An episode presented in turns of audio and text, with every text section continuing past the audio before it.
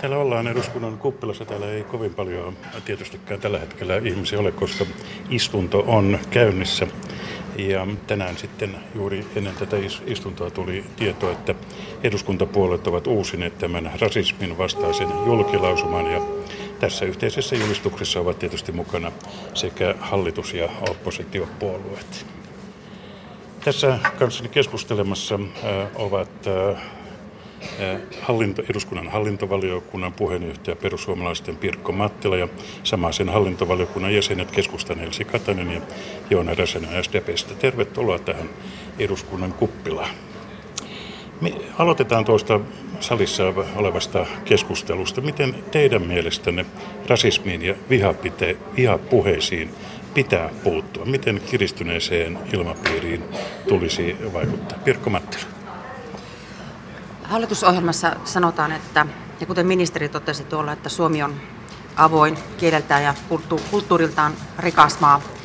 Ja olen iloinen tästä keskustelusta. Ja toisaalta täytyy myös todeta se, että ministeriöissä on myös tehty tähän ja tämän eteen töitä. Meillä on menossa hankkeita, jotka, jossa määritellään vihapuhetta rasistisia rikoksia.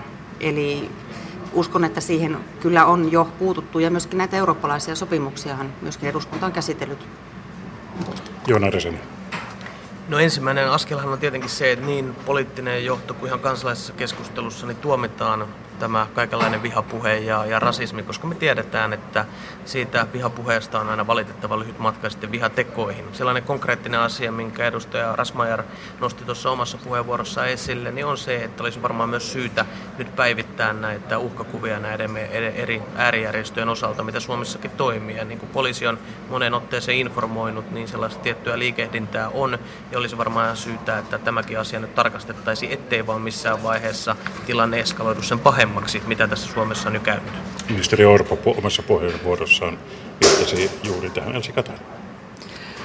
Eurooppalaiset puolueet ovat yhdessä allekirjoittaneet tämmöisen peruskirjan kaikenlaista rasismia vastaan. Ja mä olin iloinen siitä, että suomalaiset kaikki eduskuntapuolueiden puheenjohtajat ovat nyt tänään myös sen allekirjoittaneet tai uusineet tämän allekirjoituksensa. Ja tämä keskustelu on hyvin ajankohtaista ja niin kuin tuolla salissakin todettiin, niin aika kummallistakin on se, että että nykypäivän Suomessa täytyy niin kuin erikseen keskustelutilaisuus tällaista aiheesta niin kuin järjestää. Ja varsinkin tässä tilanteessa, jossa niin kuin vyörymällä ihmisiä tulee, no ehkä tarve nousee juuri siitä, mutta että meidän täytyy niin kuin keskustella eduskunnassa läpi, että onko rasismiin nollatoleranssi vaiko ei. Mitä käytännössä teidän mielestänne pitäisi tehdä, että kansanedustajan aseman rasimajoiden toiveiden vaikenemisen aika on ohi, myös toteus, toteutuisi, että rasismille ei olisi tilaa? Mitä käytännössä pitäisi tehdä? Rasismille ei olisi tilaa. No, tilaa viedään sillä rasismilta pois, että annetaan tilaa kaikenlaiselle keskustelulle paitsi sille vihapuheelle. Annetaan myös niiden pelokkaiden puheenvuorojen tulla esiin. Käsitellään myös tällaiset epäilevät mielipiteet ja luodaan politiikalla sellainen turvallinen ilmapiiri, että myöskin muualta tulleet ihmiset tuntevat täällä olonsa turvalliseksi ja että suomalaiset tuntevat tässä tilan, muuttuneessa tilanteessa olonsa turvatuksi avoimuudella tästä selvitään. Joona Räsänen. No, paras keino rasismia vastaan on todella se, että meistä jokainen näyttää sitä esimerkkiä omalla toiminnallamme. Että heti kun kuka tahansa meistä huomaa tällaista keskustelua tai näkee sellaista keskustelua, on se sitten verkossa tai ihan kadun kulmassa, niin puuttuisi siihen, koska me emme millään muulla pääse tästä eteenpäin, ellei me todella sano sitä ääneen, että millekään tällaiselle vihapuolelle että rasismille ei ole sijaa. Ja se on meidän jokaisen tehtävä, ihan niin kansanedustajien kuin kenen tahansa kadunmiehen. Ja tässä keskustelussa täytyy muistaa se, että on eri asia keskustella vaikkapa maahanmuutosta. Siitä pitää keskustella ja totta kai saakin keskustella, mutta siihen pitää vetää raja, että missä vaiheessa aletaan leimaamaan vaikka tiettyjä ihmisryhmiä jonkun tietyn ominaisuuden perusteella kelvottomiksi. Ja sellaista keskustelua Suomessa ei pidä sallia. Kyllä se on avoin keskustelu, keskustelun herättäminen ja tuolla salissa käytettiin usean kertaan sanaa myötätunto. meidän tulee olla myötätuntoisia, mutta avoin keskustelu täytyy sallia, juuri, juurikin niin leimaamatta, koska ministeri Orpo otti myös puheessaan esiin sen, että voi olla, että turhaan leimataan rasistiksi. Eli jos sanoisi tällä tavalla, että minun mielestä rasisti on reppana, mutta melkein yhtä reppana on sitten se, joka sitten lähtee niin sanotusti lyömään aihetta. Mennään sitten eteenpäin tässä keskustelussa. Pyysin teidät, teidät tänne näihin kunta-asioihin sote-asioihin liittyen, mutta vielä tuohon edelliseen liittyen. Eh, minkälaisella kotouttamisella tulisi paras tulos teidän mielestänne? Mikä on esimerkiksi kuntien tehtävä tässä? No itse olen pitkälti aina näissä asioissa tuonut sitä ilmi, niin kuin monessa kunnassa onkin tehty, että se periaate, että koko kunta kotouttaa, että siihen pitää koota laajasti kaikki eri niin järjestöt kuin julkisen sektorin toimijat kuin myös ihan yksityiset yritykset. Juuri tämä sama mentaliteetti pitää tässä ottaa huomioon ja tästähän meillä on Suomessa monia hyviä esimerkkejä ja nyt näitä malleja pitäisi sitten levittää eri puolelle. Mutta kun tästä kotouttamista aina puhutaan, niin sehän on nimenomaisesti se tärkein asia, kun puhutaan tästä maahanmuutosta, että jos ja kun me haluamme, että tänne tulijat esimerkiksi työllistyvät oppimat elämään Suomessa, niin tämä kotouttaminen on se keskeinen kysymys ja siihen pitää ne resurssit myös kunnille taata. Ensi Kaikista pahimmat uhkakuvat varmasti toteutuvat, jos epäonnistumme tuossa kotouttamisen tärkeässä asiassa. Ollaanhan väläytelty jopa sellaisiakin tulevaisuuden kuvia, että kymmenen vuoden päästä, jos nämä ihmiset olemme mm, onnistuneesti kotouttaneet, niin he ovat hyvällä tavalla täydentämässä tätä meidän yhteiskuntaa. Esimerkiksi olemaan olemaan meillä niin kuin työvoimana juuri niissä kohteissa, missä meillä työvoimapulaa on. Eli on hyvin paljon meistä itsestämme nyt kiinni, että, että kuinka kotouttamisessa onnistumme ja miten siitä eteenpäin selviämme onnistuneesti tai sitten epäonnistumme. Kuntien resurssit ovat kyllä ihan avainasemassa. Erilaiset kunnat, erilaiset resurssit ja joissakin onnistutaan tuota vähemminkin ponnistuksin, mutta kyllä kunnilla täytyy olla riittävät resurssit hoitaa asiaa. Täällä eduskunnassa äh, on vielä 48 puheenvuoropyyntöä salissa tästä äh, rasismi-asiasta, mutta mennään nyt tällä kertaa eteenpäin vähän tähän kuntapuoleen.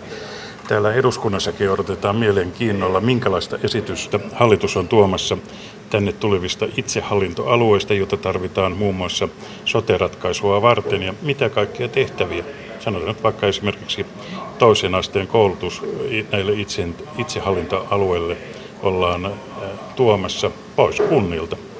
Ja kuten tiedämme, hallitus valmistelee tätä sosiaali- ja terveyspalveluiden järjestämisratkaisua, eli soten kuntaa suurempien itsehallintoalueiden pohjalta. Ja hallitusohjelmassa sanotaan, että näitä alueita olisi enintään 19. Mielenkiintoinen ja periaatteellinenkin kysymys on, että kuinka monta tällaista vaaleilla valittavaa itsehallintoaluetta Suomeen ihan oikeasti tarvitaan? Pirkko Mattila. Se riippuu ihan näiden itsehallintoalueiden tehtävistä.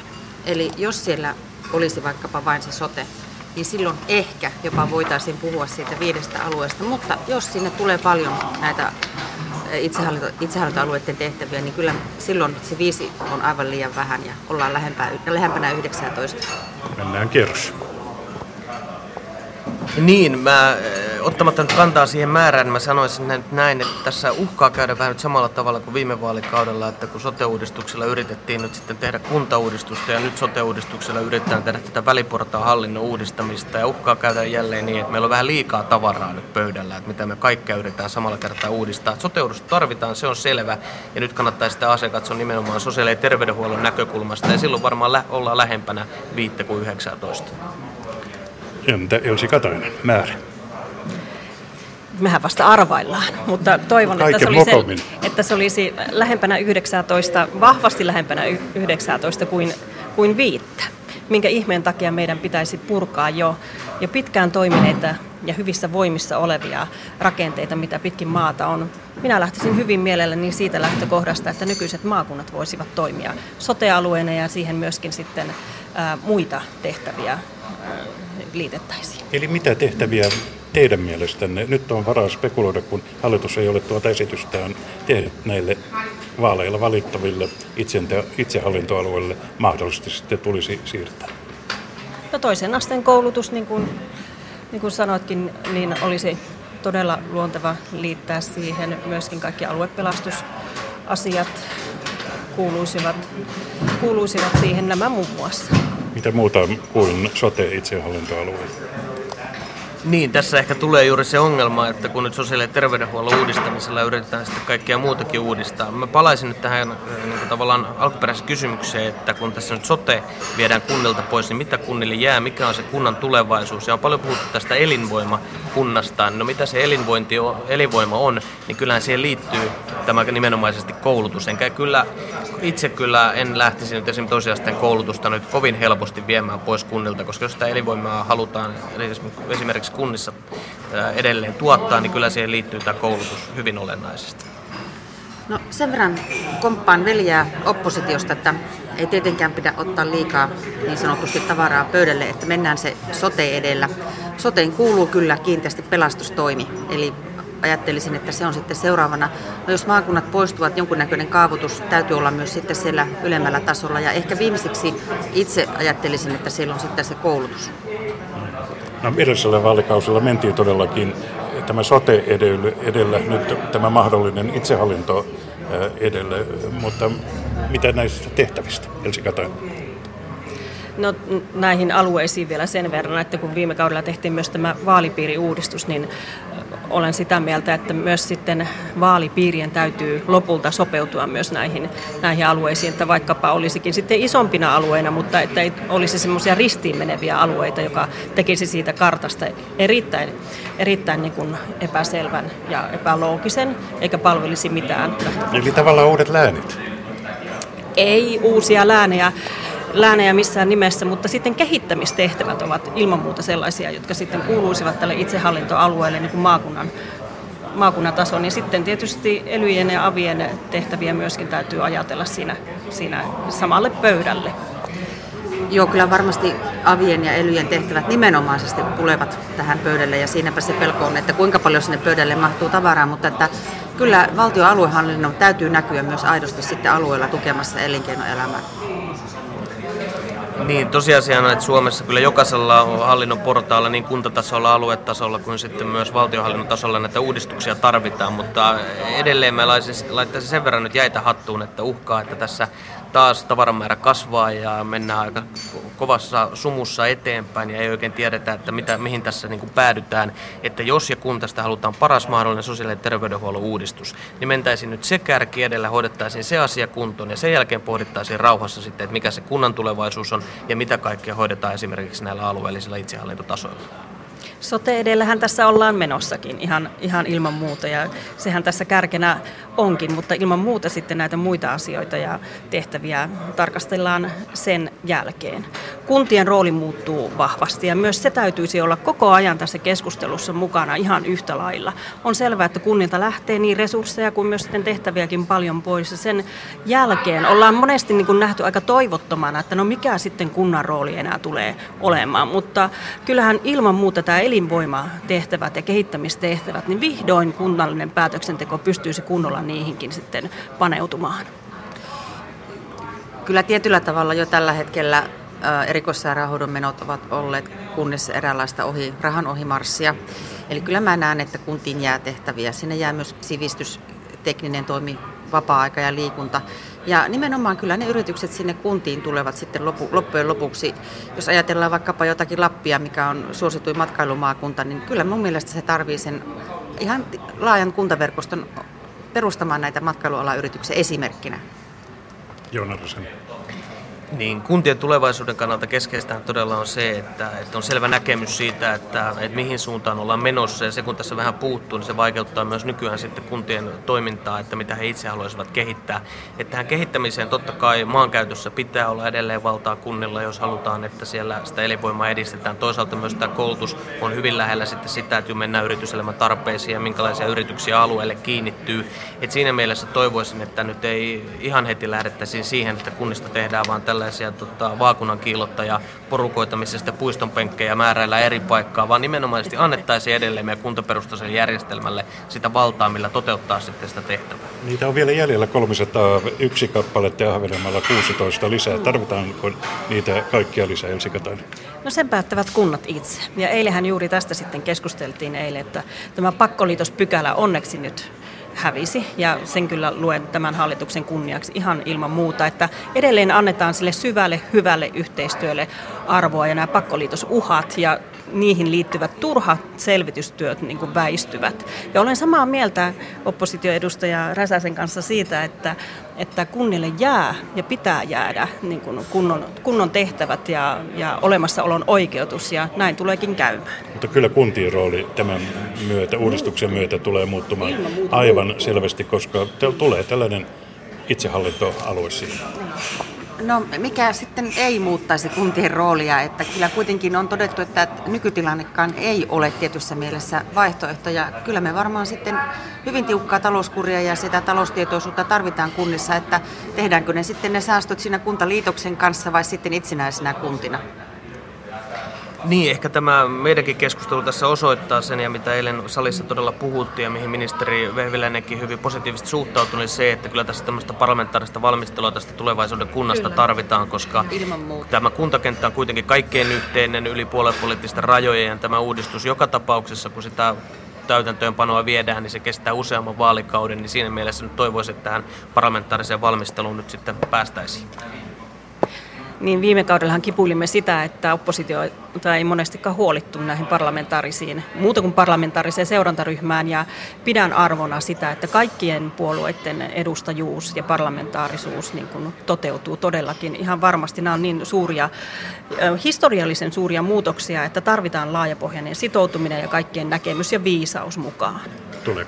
Ja sitten loppupeleissä, kun ne on ne valtuustot, jotka nämä valtion, valtion ja hallituksen esitykset laittavat siellä käytäntöön ja siellä valtuustossa on kaikkien puolueiden valtuutettuja, niin minusta se on helpompikin sitouttaa sitten valtuustot toimimaan, kun työskennellään parlamentaarisesti tällä ylätasolla.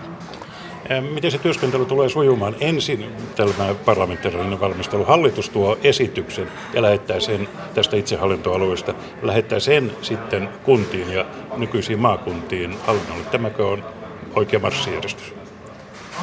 Niin, tässä nyt edelleen palaan siihen, mitä tuossa alussa sanoin, että ensin katsottaisiin tämä nyt sosiaali- ja terveydenhuollon uudistaminen ja, miten, miten, mitkä siinä on ne askelmerkit. Toivon, tätäkin seurantaa ja toivon mukaan myös joltain osin valmisteluakin käytäisiin parlamentaarisella pohjalla. Mutta sitten tämä iso kysymys todella siitä, että mikä se tulevaisuuden kunta on ja mitkä tehtävät sinne jää, niin aloitettaisiin tämä nyt ihan puhtaalta pöydältä sitten parlamentaarisesti. Niin, hallituksen esitys tulee tietysti tälle parlamentaariselle ryhmälle täällä eduskunnassa käsittelyyn ja siinä ohessa ja lomassa tietysti kysytään mielipiteitä kunnilta ja myöskin maakuntien liitoilta, että kyllä tämä hyvin laajalla, laajalla ja syvällä joukolla käydään läpi ja kehitetään. Näin minäkin tulkitsen tämän marssijärjestyksen, mutta kannatan kyllä ehdottomasti tämmöistä parlamentaarista järjestöä, mutta jäämme nyt sitten myöskin odottamaan niitä ministeriaskelmerkkejä. Niitä on luvattu tässä. Jäämme odottelemaan niitä eilisistä puheenvuoroista puheen ollen. Otetaan tähän loppuun vielä yksi ihan lyhyt kierros. Veronmaksajat osallistuvat talouskriisihoitoon enemmän tai vähemmän pakollisin keinoin. Eduskunnan puhemiehistö suositti eilen, että kansanedustajat osallistuvat taloustalkoisiin vapaaehtoisin voimin. Miten te osallistutte ihan muutamilla sanoilla Pirkko Mattila perussuomalaisista? No itse asiassa olen vapaaehtoistyössä ollut punaisella ristillä ja aion sitä jatkaa ja tuota, palkkatalkoo ei kyllä tuota vaikeuksia. Elsi Katoinen keskusti. Olen omassa harkinnassani päätymässä vapaaehtoistyön puolelle, jonka haluaisin tai voisin kuvitella tekeväni jossakin siellä kotikuntani Pielaveden seutuvilla. Joona Räsänen, SDP. Niin toivoisi tietenkin, että tämä pakko koskisi aika samalla tavalla kaikkia, mutta jos näin nyt ei käy, niin sitten tarvitsee omalla, omilla toimilla pitää huoli siitä, että tämä pyydetty summa niin päätyy sitten sinne vapaaehtoistyön kautta tai sitten jollekin järjestölle. Omia to- toimia tarvitaan joka puolella. Tämä tällä kertaa eduskunnasta.